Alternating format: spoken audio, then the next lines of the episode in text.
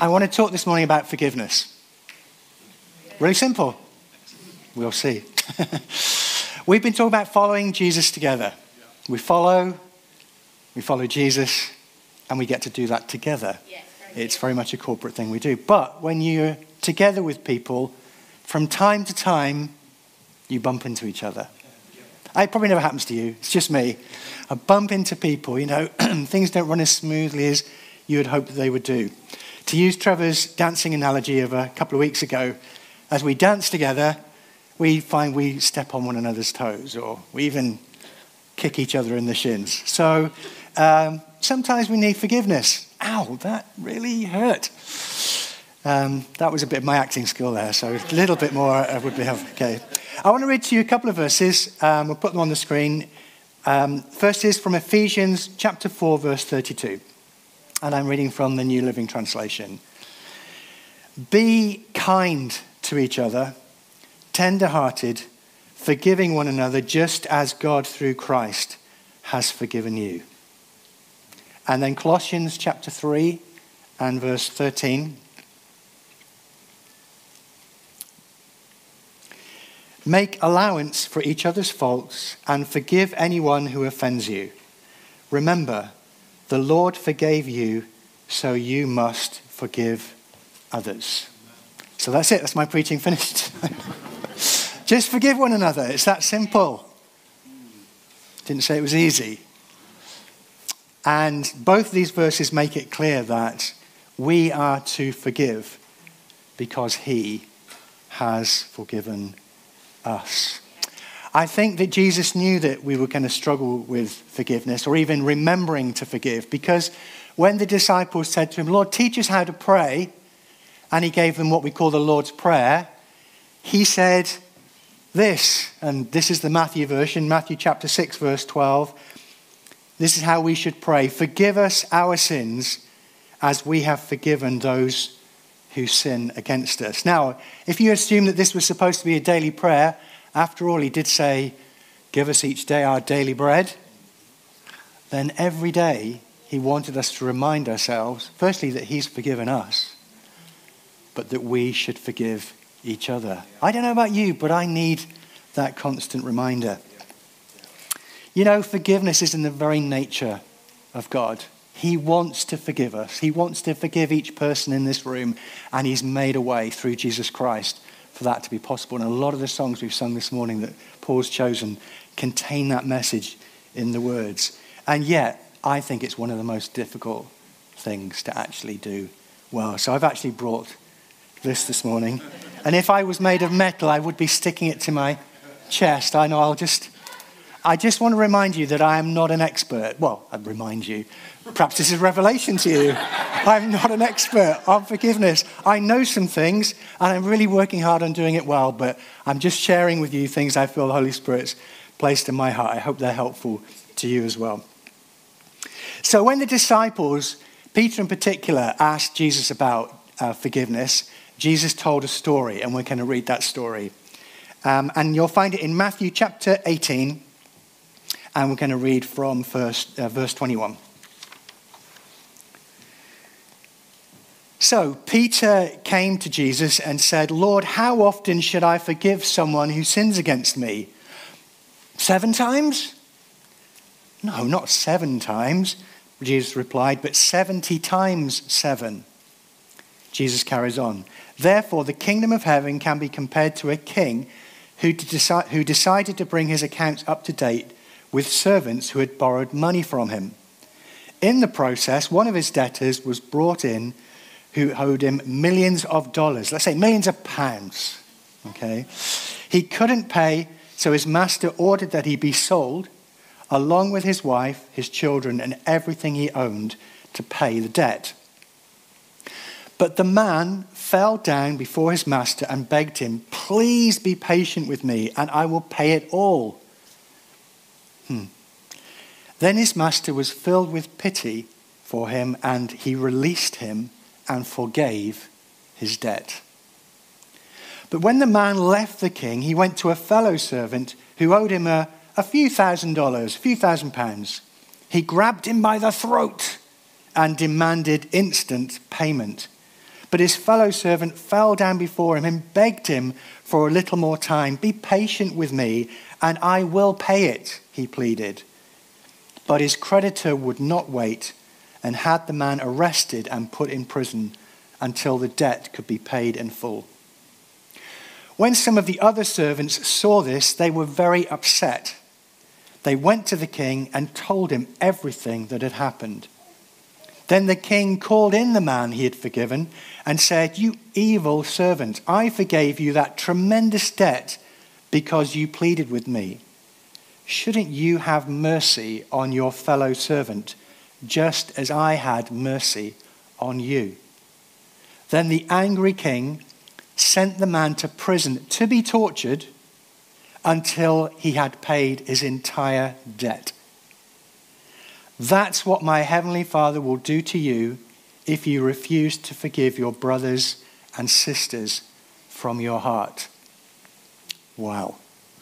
Well, um, let's just look at one or two things in this uh, story, in this parable. I'm sure that when Peter came to Jesus and said, How many times should I forgive somebody who forgives against, sins against me? He thought he's been really super spiritual when he suggested seven times. I mean, seven is a pretty holy number, isn't it? And uh, the, the culture of the day was, you know, get back what's owed you. So, so to forgive seven times. But of course, Jesus says, no. In this version, it says 70 times seven. A lot of versions, it says 77. Whichever, I think we can be fairly clear Jesus wasn't expected us to go, right, 75 times I've forgiven you, 76 times I've forgiven you, right? It's coming. It's coming. No, Jesus is talking about without limit, forgiveness without limit. And I'm sure Peter felt quite crestfallen, but very challenged by what Jesus said.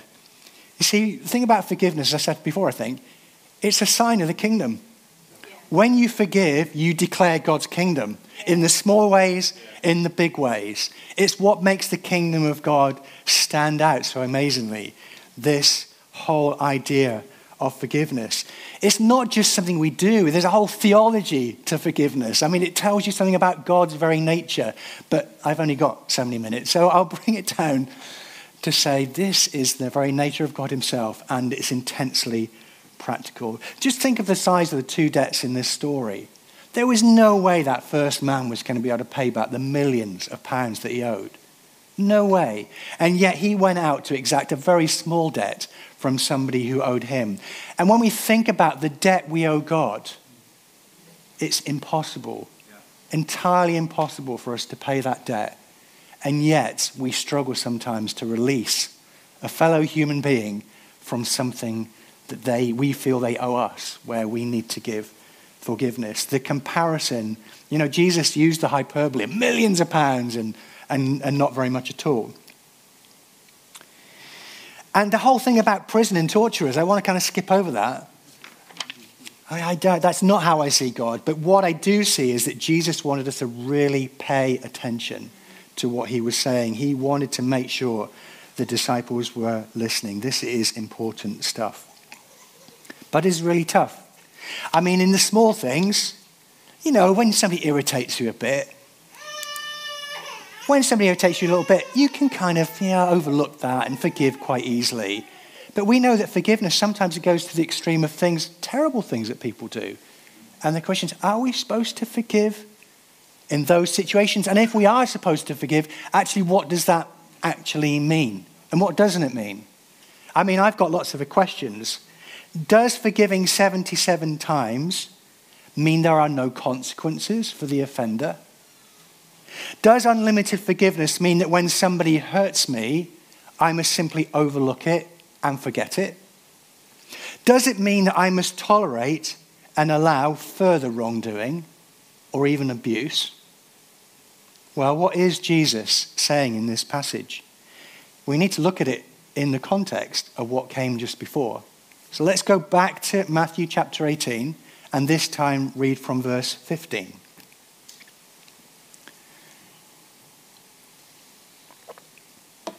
If another believer sins against you, go privately and point out the offense. If the other person listens and confesses it, you have won that person back.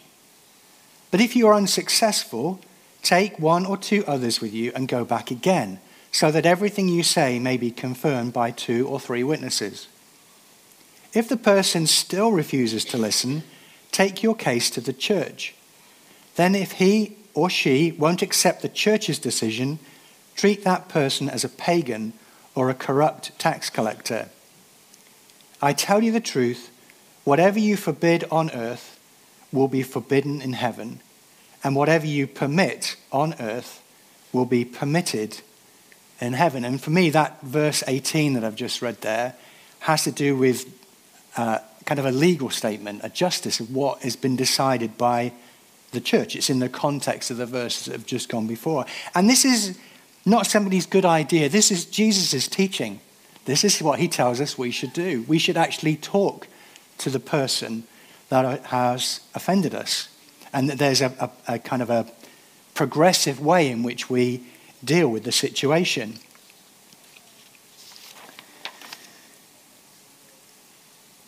So, verse 15 was about uh, talking, engaging. Um, verse 16 was taking another person with you, so we're taking it seriously. And of course, the advantage of another person is it gives you the opportunity to think, am I actually overreacting a bit? By the way, when you take another person, don't just take the person who's going to completely agree with everything you say.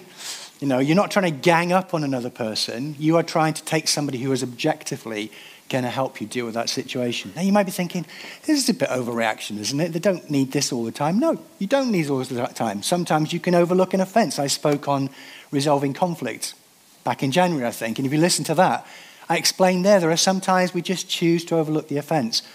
But when there is something when you know that you can't just release it, you can't, you know, there's something that needs to be discussed, you know, there is a way to deal with it, and that's what Jesus is telling us about here. Uh, take it to the church probably would mean talk to somebody in leadership in the first instance. If you really can't work it out with a few of you, and it's, it's an issue that can't be overlooked, then don't, you know, there are ways to deal with it, I suppose, what I'm saying. And so when we talk about forgiveness, it's important to read it in the context of this passage as well about dealing with conflict. So here are some of my questions. Does unlimited forgiveness mean that when someone hurts me, I must simply overlook it and ignore it? Well, no. What's the very first thing is said in verse 15? What's the first thing we do if somebody has offended us? We go and talk to them. Talk. Communication, it's so important. I mean, let's face it, if somebody's treated me in this way, maybe they're treating other people in this way as well. And so at least a conversation would be wise. Does forgiveness mean tolerating and allowing further wrongdoing or even abuse? Does it mean me putting myself in harm's way? Absolutely not. Certainly not. I mean, after the first conversation with this person, am I ever with this person alone again? According to this passage, I take somebody else with me. I'm always with somebody else until the whole thing is sorted out. I know I'm talking about extreme situations, but it's important that we understand what forgiveness is and what it isn't. Statistics tell us that in this country, in the year leading up to 2019, in England and Wales, 7.5% of women and 3.8% of men experience domestic abuse. Don't stay in that situation. Forgiveness does not say, mean putting yourself at risk. You must do something about it. Jesus does not tell us to suffer in silence. Get safe. Does forgiveness mean that the offender escapes any consequences? This is tricky this is tricky because sometimes Jesus asks us to forgive and to allow that person, you know, forgiveness. One of the things that means forgiveness is to release from debt. You know, a debt that's owed is forgiven. And so sometimes Jesus requires that of us, that we release somebody from the consequences of what they've done. But there are some times when it would be irresponsible for us to release somebody from the consequences of what they've done. Obviously, in the more extreme examples, but certainly in situations of violence or abuse, there must be consequences. And actually, they're laws of the land that we have to follow when it comes to safeguarding. Obviously, wisdom is required. And firstly, ask for it. God promises wisdom to those who ask, but also ask somebody else for help if you're unsure of what to do in a situation. Is forgiveness the same as reconciliation? Well, is it my responsibility in a dispute to make sure that reconciliation happens? Well, to my understanding, reconciliation needs cooperation. It takes two people to reconcile, and I cannot be responsible for somebody else's response. Don't take on that burden. Be prepared for reconciliation yourself, but don't assume that you have to make that happen. Yeah, Jesus is telling us to forgive, He's not telling us to ensure that reconciliation happens. Reconciliation takes time and it takes work. Those dancing injuries might take time to heal. And in some situations, the offender is no longer around. It might be a long standing issue that you're looking to forgive somebody for. Or they may refuse to talk to you, or certainly not cooperate in reconciliation. And we have to face it with some situations, things might never go back to the way they were before. But the point is this be ready to reconcile. Don't take on board yourself making somebody else do it. You can't do it. So, I'm telling a lot of things about what forgiveness isn't. It isn't, doesn't mean that when somebody hurts you, you simply have to overlook it and ignore it. It doesn't mean that you tolerate any further wrongdoing or abuse. It does not mean putting yourself in harm's way. It doesn't necessarily mean that the offender escapes consequences. And it's not the same as reconciliation. So, what is it then? what is it? Well, let's look at this parable again. Jesus is making it clear. First thing that uh, forgiveness is, is giving up the right to retaliate. The king had every right in that legal system to sell this family into servitude, effectively, sell them into slavery, slavery so they would work until they'd worked enough to pay off the debt. It's a bit like offering to wash up the dishes when you forgot to take your money to pay for the meal at the restaurant. You'd wash as many dishes as they say until you've covered the debt. It's that kind of thing, really. And so he, the king had every right. But because the man begged for mercy, he decided to forgive the debt. Many years ago, when we were first married, Sonia's parents gave us a loan. I think it was probably we'd moved house or something. We were really short of money. So they loaned us some money which was really helpful, enabled us to do something, uh, do stuff. But some, probably a couple of years later, Sonia's dad wrote us a letter in which he forgave us the debt. In other words, he was saying, You no longer have to pay back that money. He actually gave us a letter with it written in. He was probably something to do with inheritance tax. I'm not quite sure. but we were like, Fantastic. Yes. So and that's what forgiveness means. It's something that's owed to you that suddenly somebody's saying, it's okay, you don't need to pay that back anymore. And it's an amazing thing. And yet the servant wasn't willing to forget, forgive a much smaller debt that was owed him. What is forgiveness? Well, another thing that forgiveness is involves us remembering what God has done for us we couldn't possibly have paid back the debt that we owe him. In comparison, anything that anybody owes me is minuscule. He had to pay the price for us because it was we're human and we, we couldn't pay back. And we need to remember that the person that has offended us or that owes us something, they are human too. And they, like me, are frail. They have their you know, faults. And we just need to remind ourselves sometimes when that, that kind of thing going on is that, well, maybe they're struggling too, and start to try and remember the humanity of it all. Somebody recently shared a Brene Brown quote, which I find really helpful in terms of a kind of an attitude towards this.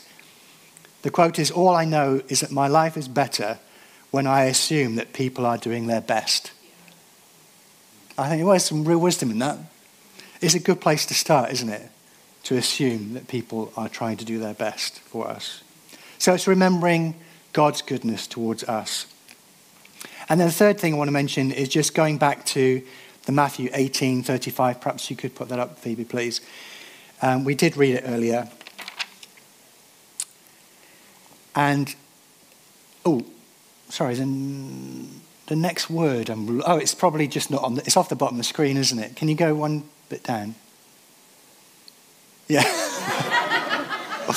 okay, you can't see the bit I want to bring to your attention.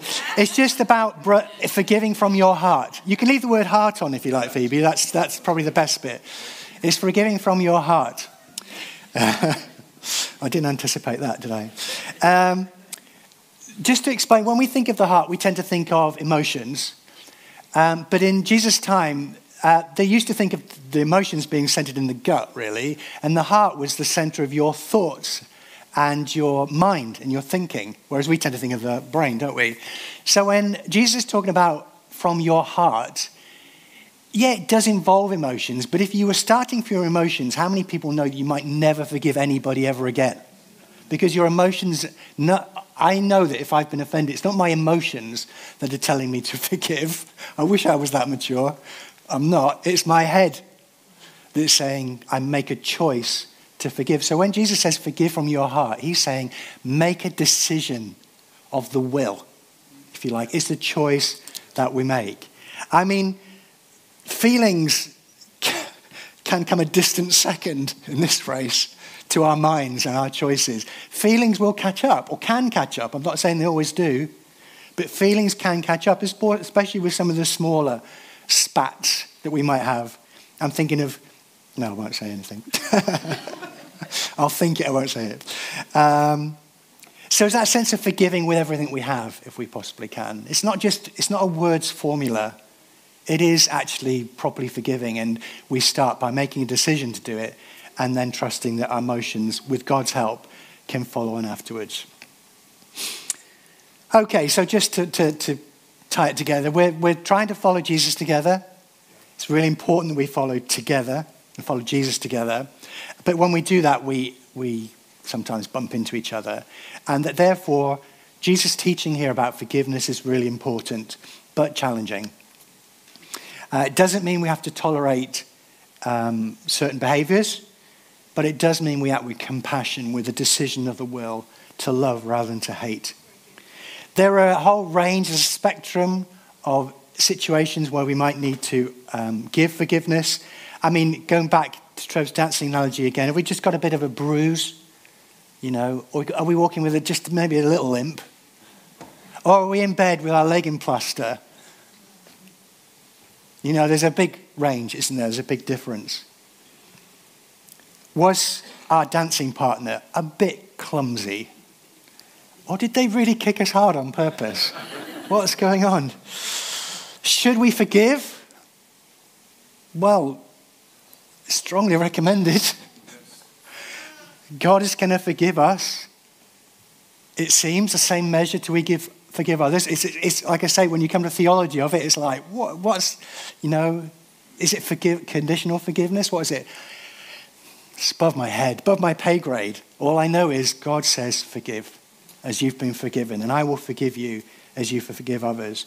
Should I forget? You often hear this forgive and forget. Well, I don't think forgive and forget is a big biblical phrase. Sometimes we mustn't forget, mainly because we need to be sure that where um, corrective action needs to take place, in some of the extreme cases, it does. But, and so we can, sorry, we can look at Jesus' teaching on confronting one another and dealing with conflict. There is and can be accountability as well. Are you stuck? oh, sorry. I'm supposed to make things clearer, not make things more complicated. I just do want to remind you of my L plate because this is something we never stop learning. We just have to keep going and asking God for help. Lord, I thank you that you sent Jesus to make a way for us to receive your forgiveness. And uh, there's a sense in which when we bow the knee to you, when we come to you and make you Lord of our lives, that you do forgive everything.